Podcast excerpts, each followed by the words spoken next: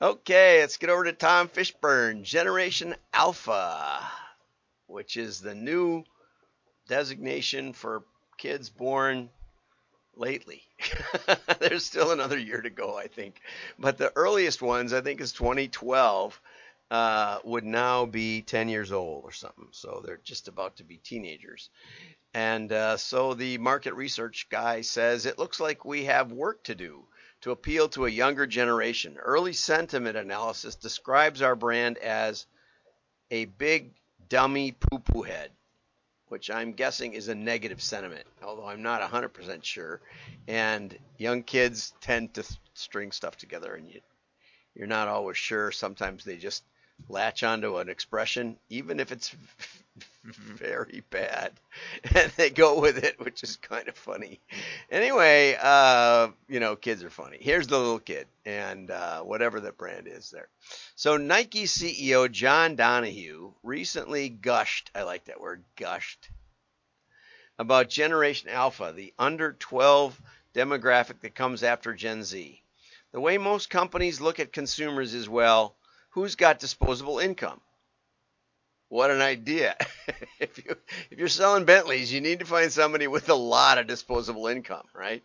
If you're selling bicycles, not so much. But, you know, so we don't look at it that way here at Nike. We look at who's setting the agenda, who is the future. And I'll tell you, no ten-year-old in our family set the agenda. But I can see why Nike might think so because, you know, I got my first pair of tennis shoes at about ten years old. I wasn't able to get them as soon as everyone else in my class.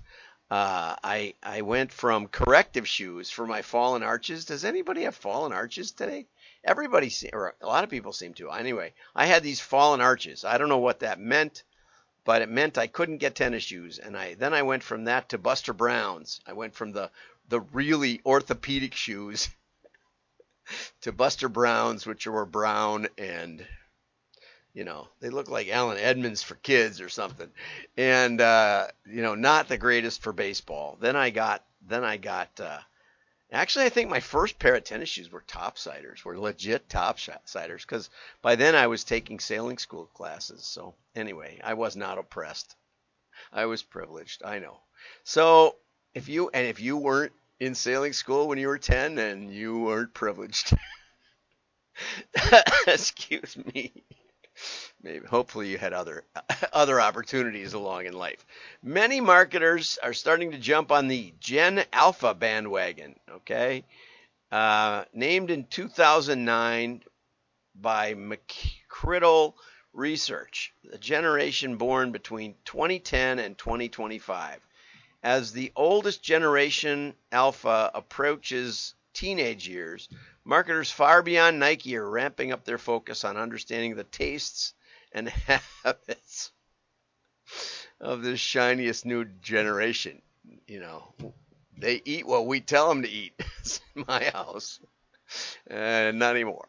Uh, marketers, but my daughter is, you know, even funnier about that than, than we were. I mean, her kids were, were eating Uh, some kind of pasta, spicy pasta dish, and they were just shoveling it right in, you know, three years and one years old.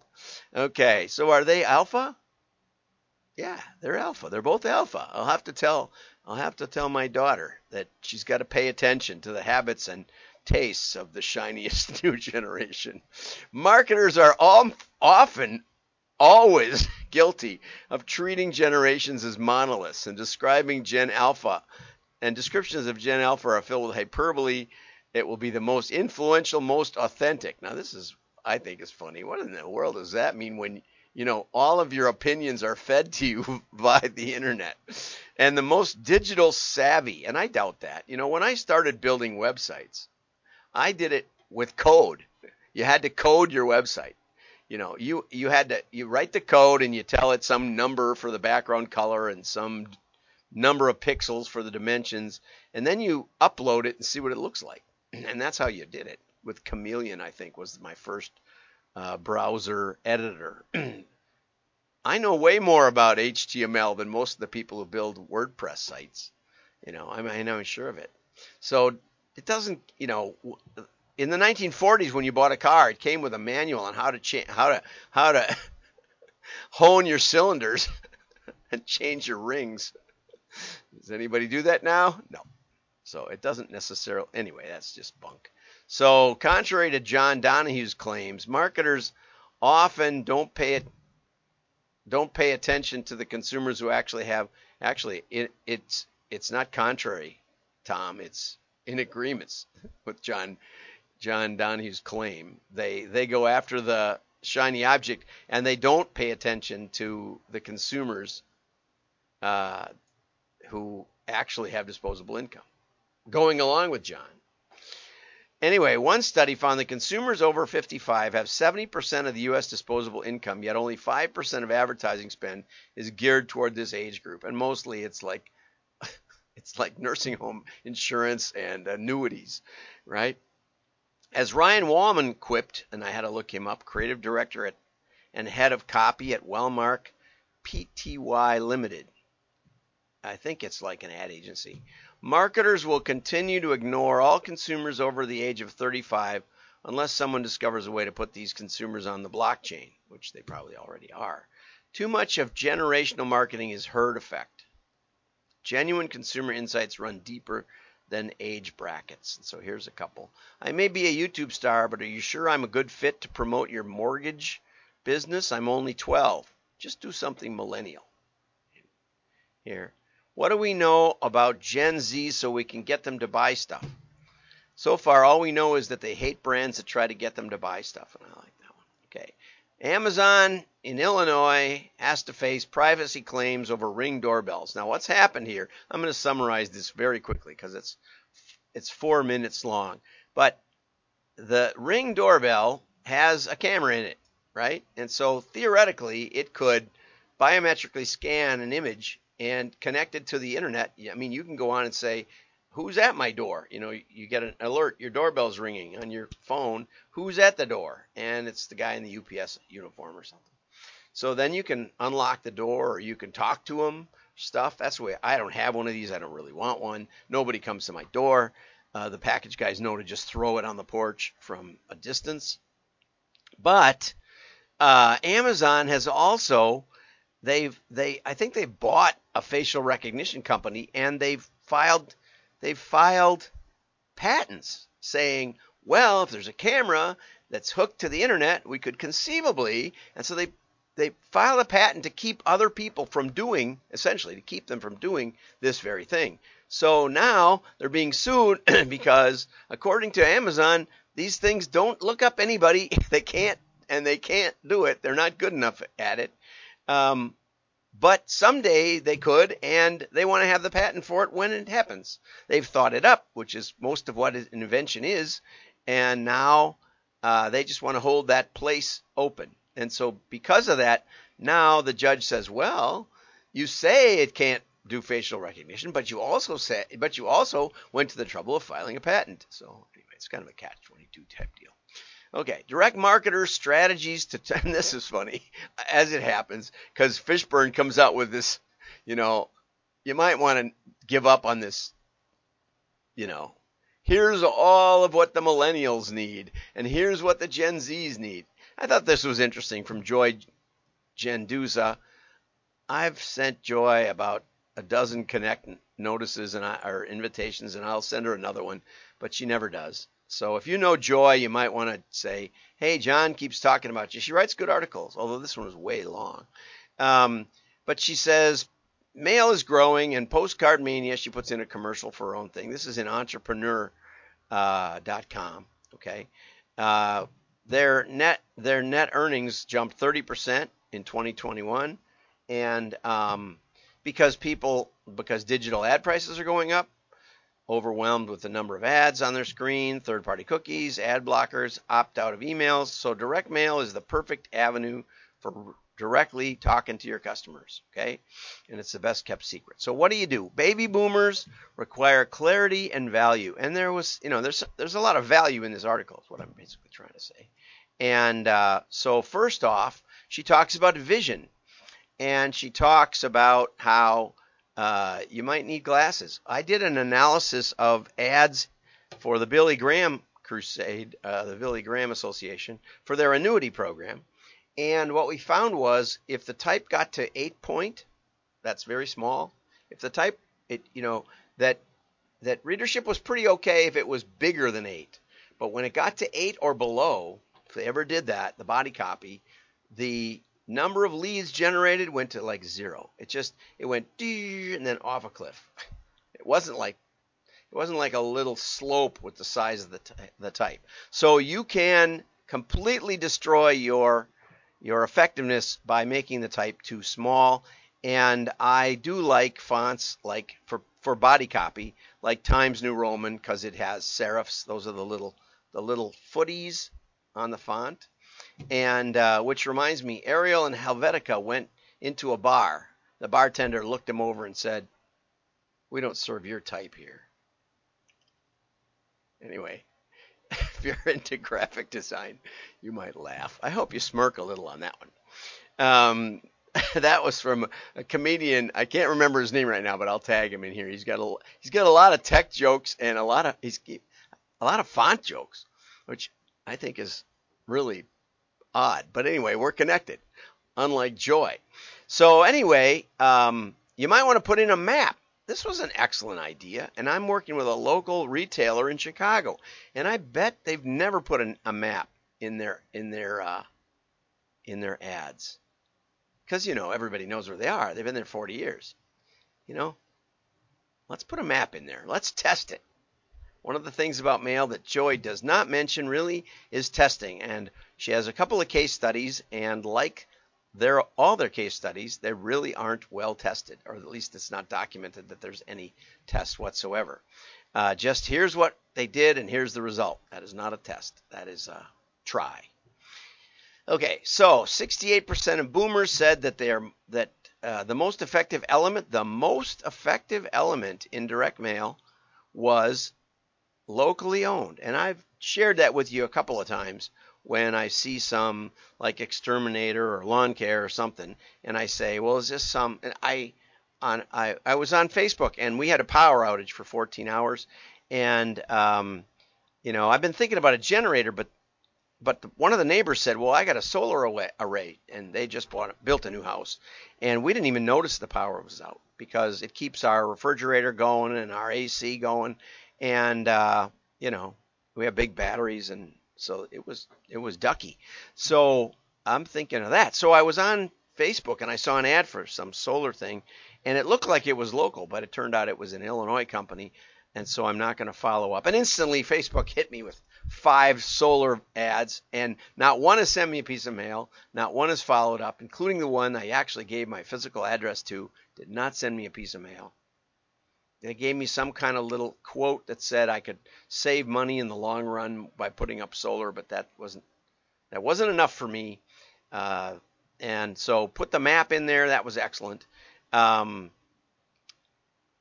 boomers think mail is more personal. And then here's a case study. This R V repair place sent mails out two thousand postcards a month, every month for five years. And he went from averaging four to five jobs a week to over twenty-five, and calculates that every time he mails five thousand cards, he generates one hundred fifty thousand dollars in revenue. So, and is that incremental? Does he do holdout tests? We'll never know. Okay, Gen X, a mix of digital and print, because they grew up in the, you know, by the time they were in high school, they might have gotten Uh, connected to the internet, something like that, because it's about ninety-five, so that'd be they'd be thirties. Yeah, okay. So yeah, ninety-five, they'd be in their they could be thirty, or they'd be in their twenties. So they would get some as soon as it came on. They would probably get some exposure to it. Incorporate digital elements in your direct mail campaign, like Q R codes. Why wouldn't you do that for the boomers? Because we're not probably going to scan it with our phones, because my kids love visiting websites with their phones. I, you know, I just, maybe my fingers are too big. I don't know. But um, anyway, the so the Gen X's are really into blended. So make sure you include that and give them a deal. They like that. And uh, the boomers like it, but they have all the disposable income in the world, so they don't need it. Um, also, seventy percent of shopping carts are abandoned. That happens to me a lot. Um, so you might want to try direct mail retargeting. if you're a, if you're a dot com and you're not doing direct mail retargeting, you're really missing out. And um, it is it is something that can be highly automated. And um, well, we'll get to that in the next one. Millennials are impressed by unique, tech-savvy marketing. What's really funny is, is that I was working with a catalog company just a year or two ago, and the president called me up, and she was, I would say, in her late forties, maybe early fifties, um, and she said, "Did I just got a I just got a postcard in the mail from I don't know what Bed Bath and Beyond or something, some some big retailer, you know, home related retailer." She said, "Where'd they get my address?" I said, "Did you visit their site?" And she said, "Yeah." And I said, "Well, they got it by matching your browser and your home and and mailing you." She said, "Really? You can do that?" I said, "Yeah, you really can." So millennials are impressed with that sort of thing. I don't know that she was a millennial. Uh, probably she was Gen Z. Anyway, um, they also like personalization. Jackie, take some time for yourself. And of course, with a digital printer, you can put that in. You know, like here I have a postcard. You can't read it, but it, it says at the bottom, promote Miglash Marketing Incorporated today. Stand out. But it's got my business name right there. So that got my attention a little bit. And, you know, that would have been incredibly difficult to do with an old offset printer, but not anymore. A study done by the Rochester Institute of Technology, where everybody learned to run big web presses, said that a recipient's name uh, as personalization improved the response rate by one hundred thirty-five percent. That's a lot. That's more than double. Um, but again, test it. It may not work for you, but you should give it a test. There should be a list an arm's length long of things that you're thinking about testing. And that's part of what we give you here. But if you don't test it, I mean, just do it. You'll never know the incremental value of it. Okay, invest in a creative mail piece that breaks the mold. And so larger size, this one's this one's uh, five and a half by twelve and a half or something like that, or six six and a half by twelve and a half, something. It's big, um, and uh, yeah, probably six by eleven. That's probably what it is right there, um, which is a little a little more expensive, but really, really stands out. But the problem is, is that when I get it in the mail, it's folded in half, kind of haphazardly by the post office. So it kind of wrecks some of the effect. Okay, coordinate direct mail with digital ads. You can do that. You can upload your mailing list to Facebook and Google Ad Network, and you can and you can actually trigger the ad to appear when the when the piece is in the mail. And finally, Gen Z, they didn't mention Alpha. Gen Alpha uh, pays attention to reviews and retargeted mail after they surf the web. So again, now all of these can be tested with all the groups. And too often, people rely on uh, geodemographic lists instead of interest lists. So I did work with the Windham Hill Records back in the, I don't know, late nineties, early two thousands, probably early two thousands, and they were buying, they said, we've done studies like Fishburne was showing at the beginning, and they said our our buyers are, our, our uh, music buyers are are mostly men, thirty-five to fifty-five, uh, high income, high education, okay, disposable income. They said, but when we rent those kind of lists, we get no response. And I, you know, it turns out there's fourteen million of those kind of names in America. You can just get, take them all. But they only sold about four million C Ds a year. So obviously not all of those are their customers. And anybody in, with, a, with a little common sense knows that that's not the only kind of customer they have. So neither of those are true. Um, I said, well, why don't you put a little card in your C D case saying we have a free catalog?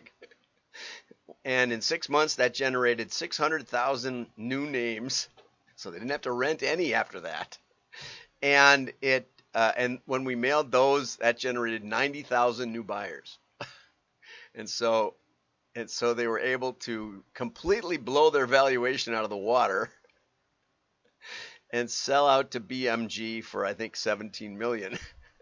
Or, yeah, B M G, is that? Anyway, one of the world's largest record companies. They sold out, like, instantly, you know. And I, I got a thank you note or something. So anyway, uh, sometimes the geodemographics are not the way to go. Um, Villian... Villian Callus Pediatric Dentistry rented twenty-four thousand uh, and did kid-friendly postcards, and they gained ninety new patients and made about thirty-six thousand dollars. Okay, and at a dollar a piece, they spent twenty-four thousand dollars to make thirty-six thousand dollars, and so probably it wasn't break-even um, if this is gross sales, but maybe they got some long-lasting customers out of that. You know, there's always more to it, and unless you test it properly, unless you set it up, unless you get to the right numbers and look at the incremental value, you don't know if you're making money. That's the way we learned it back in the old days when we had to make money in mail. Have a great day. Like and share. Your friends will know you're smart. Share. Oh, and note down below the little scrolly thing.